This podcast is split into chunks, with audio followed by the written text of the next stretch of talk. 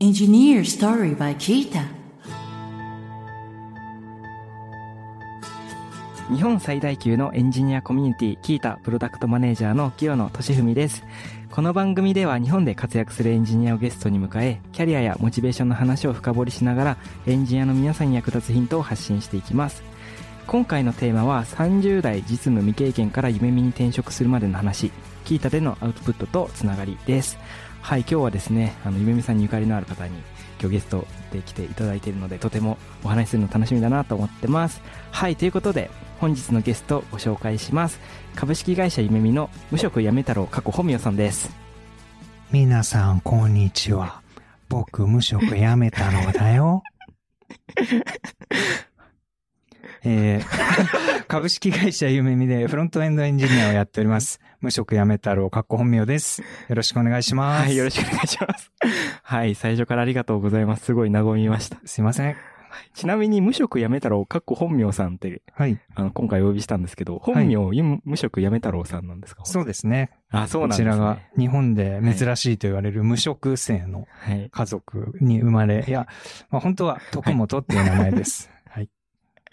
はい、ありがとうございます。まあ、今日は、あの、やめ太郎さんって、はい。あの、はい、呼ばせていただければなと思います。はい。やめ太郎さん、あの、32歳でエンジニアになられたと思うんですけど、はい。今日はその32歳でエンジニアになられる方って、こう、はいキャリア的にも、まあ、正直珍しい方かなって。思ってますそうでねなので、まあ、そこまでのこう、キャリアみたいなところをぜひ今日お伺いできたらなって思ってます。はい。正直、あの、普段も、キータの中でしか、あの、やめ太郎さんのことをあんまりこう知らないので、いろいろお話伺わせてください。はい。で最初になんですけど、まあ、32歳でエンジニアになられる、なられたということで、まあ、それより前は違うことをやってたと思うんですけど、はい。なんか20代の時とかってどういうことやってらっしゃったんですか？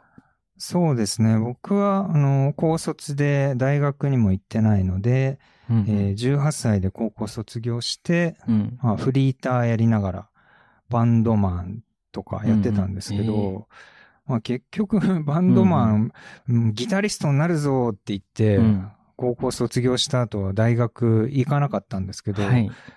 結局なんかバンド活動もそんなせずに、引きこもりみたいなことをやってたんですけど、まあ、実家がその愛知県だったんですけど、はい。実家が神奈川に引っ越したんで、うん。まあそれを機に23歳でから関東、神奈川に住んでるんですけど、まあなんか仕事しなきゃなっていうことで、うんうんうんうん20代はずっとその時に始めた、うん。あの、コールセンターでの仕事をしてました。うんうんうん。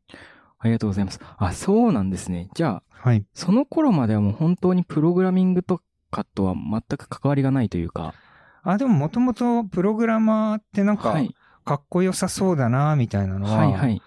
20歳、22歳ぐらいの頃から思ってて、うん。フリーターだった時代になんか元プログラマーのお兄さんがいて、はい。まあ、プログラミングに興味があるんなら C 言語とか勉強してみたらいいんじゃないって言われうんうんて、C 言語の本を買ってきて、1週間ぐらい勉強したことはあったのでうんうんう、ん。もともとなんか、憧れみたいなのはずっとありましたね。あ、そうだったんですね。じゃあ、はいなんか半分趣味というか、はい。もともとプログラミングみたいなところにちょっと興味があって、こう触っていたっていうような感じなんですかね。いやーでも C 言語の本を買ってはいきて、1週間ぐらいやってみたら、はい。なんかコマンドプロンプト上で動く、なんか足し算プログラムみたいなのは作れたんですけど、うんうんうんなんかずーっと黒い画面の中で足し算したりとか、はい。なんか、こんにちはって入れたらこんにちはって返ってくるだけの黒い画面ばっかりで、はい。あれなんかもっと簡単にその GUI みたいな、はいはいはい。普段自分が使ってる Windows のアプリみたいなのを作れるんじゃないんだ。いつになったら画面作れるねみたいなのはいって、はいはい。一週間でやめちゃったので、あ、そうなんですね。はい。結局30歳になるまで、はい。合計しても1ヶ月ぐらいはまあ、プログラミングやったことあるかなっていうぐらいでしたね。あ、そうなんですね。いや、もはいう最初のその挫折のはいとこ。ろはすごいあるあるだなと思っていて、あ僕ももともと、まあ大学で C 言語を始めたんですけど、あ。はい。まさになんか C 言語書いて、なんかこう文字列を入力して文字列出てきて、何が面白いんだろうみたいな。で、そこから僕もなんかもっといろいろやりたいなと思っていろんなこと始めたので、なんかそこはすごい共感しました。ありがとうございます。はいまあ、そこから、まあ、あの、IT 系のコールセンターのところやってらっしゃったのかなと思うんですけど、はい。こう、エンジニアへのこう、なんですかね、エンジニアの方向のキャリアにこう変わった転機というか、きっかけとか、タイミングってどういうところなんですか？そうですね。ああ、僕は20代の頃、あの、うん。ミュージシャンに、ギタリストになりたいなと思ってたので、まあ、エレキギター弾くのが趣味だったんですけど、うんうんまあ、30歳ぐらいの時に、あの、ジャズマスターっていう、うん。フェンダーっていうメーカーが出してうんうんる、ジャズマスターっていうエレキギターを買って、はい。あ、このエレキギターなんか変わった音がするなーって、面白いなと思って、うん。ネットでそのジャズマスターのことをいろいろネットで見るのが好きだったんですけど、文字で説明されてるサイトが多くて、はい。このエレキギターはシャープな音がしますとか、ソリッドな音がしますみたいなのが説明されてるサイトが多くて、なんか、もっと直感的にエレキギターの楽しさを紹介するサイトみたいなのがあったらいいのにと思って、うん自分で、まあ自分でっていうか 作れないんで。奥さんにそれを作ってもらったのがはいきっかけでしたね。あ そうなんです。はい。あ、奥さんはプログラミングができるんですか？いやー、できないんですけど、あの、職業訓練校に通って、はい。HTML と CSS と、はい。ちょっと JavaScript とか PHP をはい。勉強したことがあったので、はい。まあ僕がやるよりは早いかなっていうことはいはいはいはいで奥さんに、まあ紙になんか、ジャズマスター JP とか言ってサイト名書いて、はい紙でデザインしたものを奥さんにはい。入稿して、はい。コーディングしてもらうみたいなことをやってましたね、最初は。ええあ、そうなんですね。じゃあはいもう最初はなんかこう、ものづくりの方に最初関心はあったというか、サイト作りとかの方に関心があって、はい。っていうのがきっかけなんですかね。そうですね。あ、そうなんですね。はい。なんかちなみにそこから自分自身がプログラミングを始めたのって、なんかどういう流れなんですか？それはですね、はいその、エレキギターの画像をそのウェブサイト上に載せて、はい。で、エレキギターのその、お弦の音を拾うマイクがあるんですけど、うんピックアップっていう部品があるんですけど、はい。その画像上のそのマイクをクリックすると、そこのマイクの音が出るみたいな、うんうんうん。エレキギターってそのピックアップを切り替えることで色、色、音が変わったり、うん。エフェクターっていうのをオンにしたりオフにしたりすると。音色が変わるみたいな楽器なんで、うん。それを画面上でエフェクターのところをクリックしたら、はい。そのエフェクターの機械のランプがついて、うん。もう一回クリックしたら、そのランプが消えて、音も、ギターの音も変わって、みたいなのを作りたいなと思って、その奥さんに、はい。まあ一生懸命説明したら、はい。あ、それならフラッシュ使って簡単にできるわって言ってたんで、ああ、じゃあやってもらおうと思って、はい。最初はプログラミング勉強する気もなかったんですけど、はい。なんか待てども待てどもその、はいものが上がってこないんですよね。その直感的にエレキギターを試し弾きできるようなウェブサイトが出来上がってくると思ってたんですけど、はい。待てども待てども来ないので、どうなってんの？って聞いたら、はい。うん、できるんやけどね、みたいな。いや、これ多分できないっぽいなと思って、仕方なく自分で JavaScript を勉強してはい作ってみました。そこが最初ですね。ええあ、そうなんですね。はい。じゃあもう自分でその JavaScript もやらざるを得ないというか、はい自分作りたいものはもう自分で勉強してやるしかなかったからやったみたいなそうですね。ええちなみになんか、そ、その時ってなんかどういう勉強をしてたんですかね、いやー、もう、何にもわからなかったんで、はい JavaScript を書くの自体も、はい。なんかメモ帳とかはい。って書いてましたし、はいなんか奥さんが持ってた Adobe の Dreamweaver とかも、はい。ちょっと使って、勉強方法としてもやりたいことをもう日本語で調べるだけ、はい。Google で調べるっていう感じでしたね。はい。画像クリック、音が出るみたいな感じで検索して、コピペして、みたいな感じで、なんとか作ってましたね。ええはい。じゃあもう最初はもう何とかいろいろ調べつつ、そうですね。ええそれをきっかけになんかはい。こうエンジニアになりたいなみたいなことを思い始めたんですかね。そうですね。あ、そうなんですこねれは面白いと思って、うん。なんですかね、今までになかったようなウェブサイトを作りたいなと思った、うんうんうん面白いな、作りたいなと思ったものがうん具現化できるって。うんうんうん。これはもう自分に向いてると思って、はい。で、コードも、あ、俺は調べれば全然書けてると思って、これは僕のためにある職業だと思って、で、その時も、そう言って仕事辞めちゃったんですよね。コールセンターの仕事を。ね。はい。もうプログラマーになろうと思って。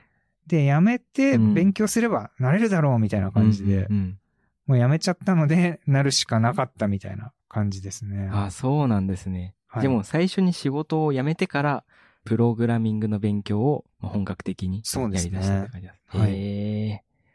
だ大変じゃなかったですか？実際プログラミングの勉強を始めてから。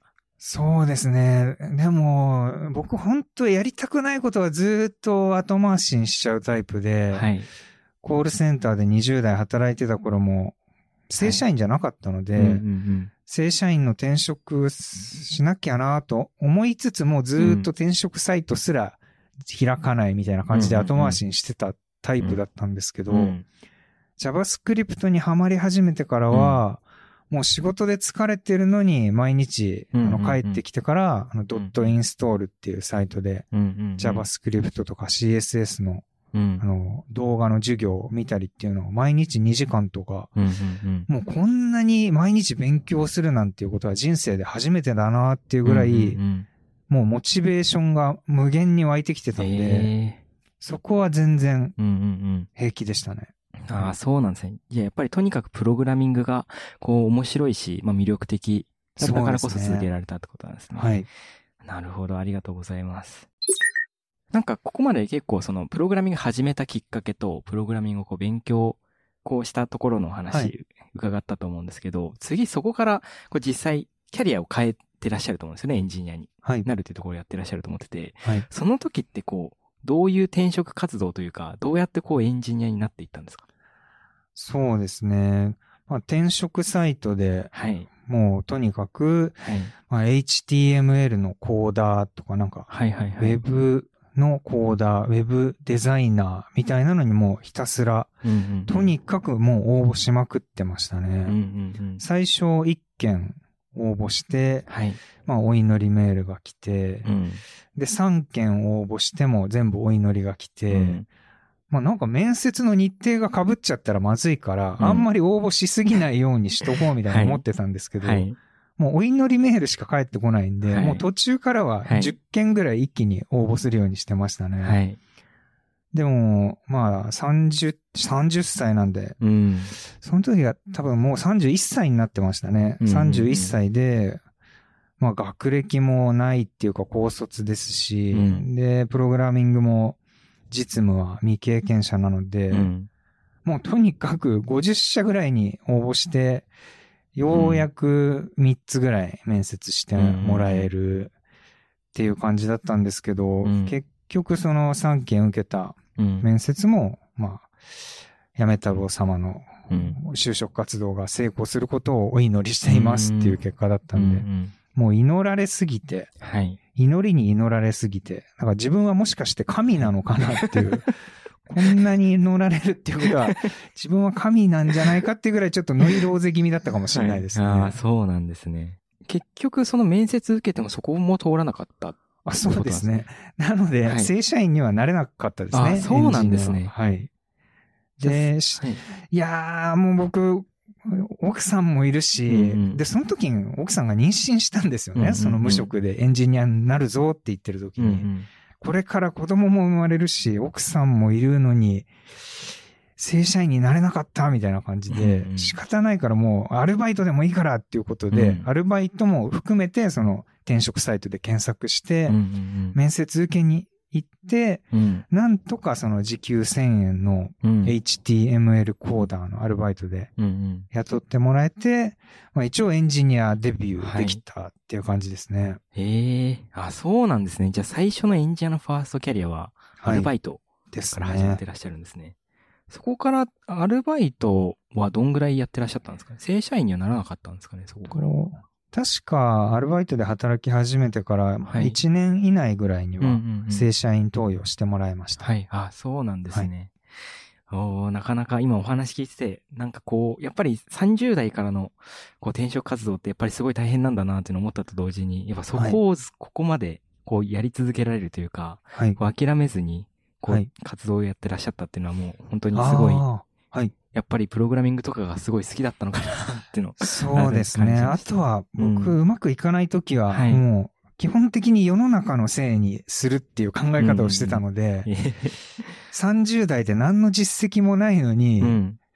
や、自分は大丈夫だ、みたいな、うんうんうんなんで僕の伸びしろを見てくれよ、みたいな。はい。30代になって何の実績もないのに、うんうん自分の伸びしろを売りにしてるみたいな、はい結構やばいやつでしたね。は。い。あ、そうだったんですね。はい。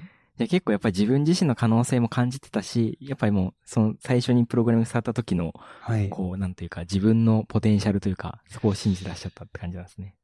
そうですね。当時はまだ周りに知り合いのプログラマーとかもいなかったので、はいはいはい。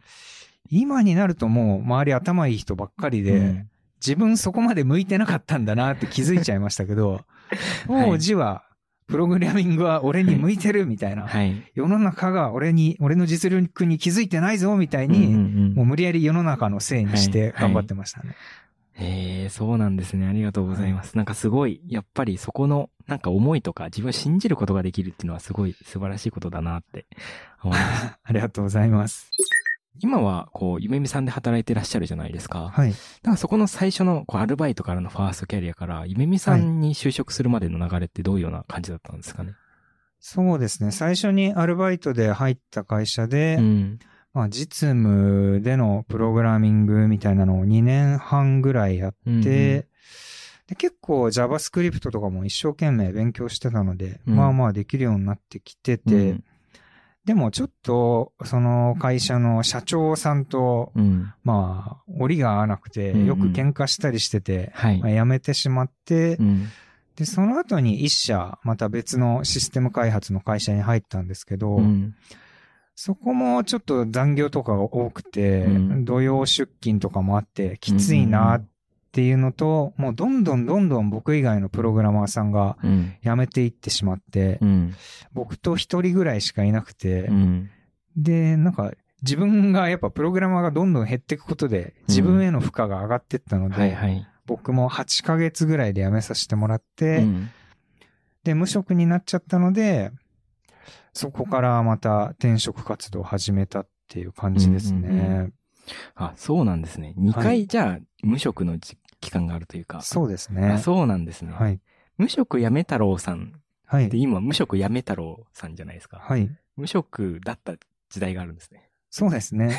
なので、夢見社に入社する前の、はいまあ、もともとは、あの、会社辞め太郎っていう名前でやってたんですけど、確かで、そうでしたねはい。なんていうか、キータに記事を書き始めたのうんうんうんもその頃で、なんか、えっ、と、最初にエンジニアになろうとした時に、うん。その、応募しても応募しても面接してもらえなかったっていうトラウマがあったので、うんうんうんはい。普通になんか履歴書を書いて面接を受けて回っても、なんかそんなんでは自分の良さは伝わらないみたいなうんうんうん。ことを思って、で、その頃に、まあ、調べ物をしてたりすると、キータのサイトが出てきてたので、うん。あ、このサイトになんか面白くて分かりやすい記事を書き続けて、うんで、バズって、有名になって、そしたら、うん。もういろんな会社さんが、あおもろいやつおるでって言って、うん。この子、ヘッドハンティングやーって、まあヘ、ッドハンティングっていうか、ただの無職なんで、どこのヘッドでもないんですけど、はいハンティングしてくれるんじゃないかなっていう甘い考えでしたね。はいええあ、じゃあそこら辺がきっかけで聞いたのを、まあ、アウトプット活動も始めて。はい。ええなるほど、ありがとうございます。なんか実は当時から、あの、やめ太郎さんの、あの、アウトプットが始まったタイミングから僕、やめ太郎さんの記事ずっと読んでて、はい。当時からやっぱりその、いわゆる関西型言語というか、はい。すごいインパクトのある、こう、記事書いてらっしゃる方いるなと思ってて、はい。で、本当に2、3記事とかで、こう、いいねとかもすごいついて、聞いたでも一気にこう話題になってた印象があるので、はい。やっぱまさにその、ももともと目的にしてた、こう、聞いたでアウトプットして注目をこう集めてハンティングしてもらおうみたいなところが、うまくやれてる方なんだなって。最初は、はい。やっぱり何記事かは全然いいねがつかなくて、あ、そうでしたっ結け構、でも4記事目ぐらいではもういっぱいいいねついてたかもしれないですけど、うんうん最初はもう1記事目で僕はもうドカンと行くみたいな。はい。もうすぐにバズって。そんぐらい自信があったんですね。そうですね。書いたこともないのになぜか自信はあって、はいはい広木大地さんも、はい伊藤純一さんも、スインさんも、うんうんラナクアールさんも、はい。もう全員ぶち抜いて、はい。1年後には僕がはい1位になってるって思ってましたけど、まあ未だにぶち抜いてないですね。はい。ありがとうございます。いや、でも、なんかもう本当に直近だと、まあ、ここまでの勢いで、あーまあ、本当にやめ太郎さん、今もトップコントリビューターのところで表彰もさせていただいてると思うんですけど、はい。なんかすごい本当に、こうみんなにとって価値もあると思いますし、やっぱとにかく読んでて面白い記事を書いてらっしゃるなってところで、まあもう一聞いた運営としてもすごい感謝してます。ありがとうございます。そうですね。今、あの、アウトプット始めたきっかけみたいなところとか、キータでの活動のお話伺ったかなと思うんですけど、はい。そこから、まあ最終的にゆめみさんに転職してらっしゃると思います。はい。なんかそこってなんかどういう流れでゆめみさんにこう転職することになったんですか？そうですね。まあ、当初の予定では、まあ、面白くて分かりやすい技術記事を書き続けていればバズって、はい。もういろんな会社さんから引く手あまたになって転職成功っていう予定だったんですけど、まあ、結局なんかいいねたくさんもらえる記事ははい何本も書けたんですけど、はい。なぜかどこの会社さんからもスカウトみたいなのは来ず、あ、そうなんですね。はい。聞いた転職作戦失敗かと思ってたんですけど、うんうんうんなんとかこの聞いた絡みで転職したいなっていうこだわりがあって、うん。ここはちょっと幸せの青い鳥作戦やっていうことで、はい。あの、青い鳥のサイトに、はい。あの、クリスマスイブにですね、はい。ツイッターに、誰か仕事くれへんかって、ワイにクリスマスプレゼントで食をプレゼントしてくれやって、クリスマスイブにつぶやいてみたら、はい。あの、株式会社ゆめみのはい。カリポリくんはいって。いう子が、確か当時23歳ぐらいの若者がはい。連絡くれて、うん。で、もともとそのカリポリくんとは、お互いキータの記事を読んで。面白いなって思い合ってる中で。聞いたきっかけでツイッターで相互フォローになってたので、まあ、一応聞いた転職作戦、はい成功かなっていうような感じで、初めてカリポリくんっていうことをし、この今録音してるはい。渋谷の街ではい待ち合わせして、まあカジュアル面談って感じでうん焼き鳥屋さんに行って一緒にお酒飲んで、で、まあ応募してみなよって言ってもらえたんで、夢見に正式応募して、うん。まあ面接受けてなんとか就職できたっていう感じですね。うんうんうんうん。ちなみになんですけど、はい。ゆめみさんに入こう就職できたと思うはい。理由というか、要因ってなんか、ありますか？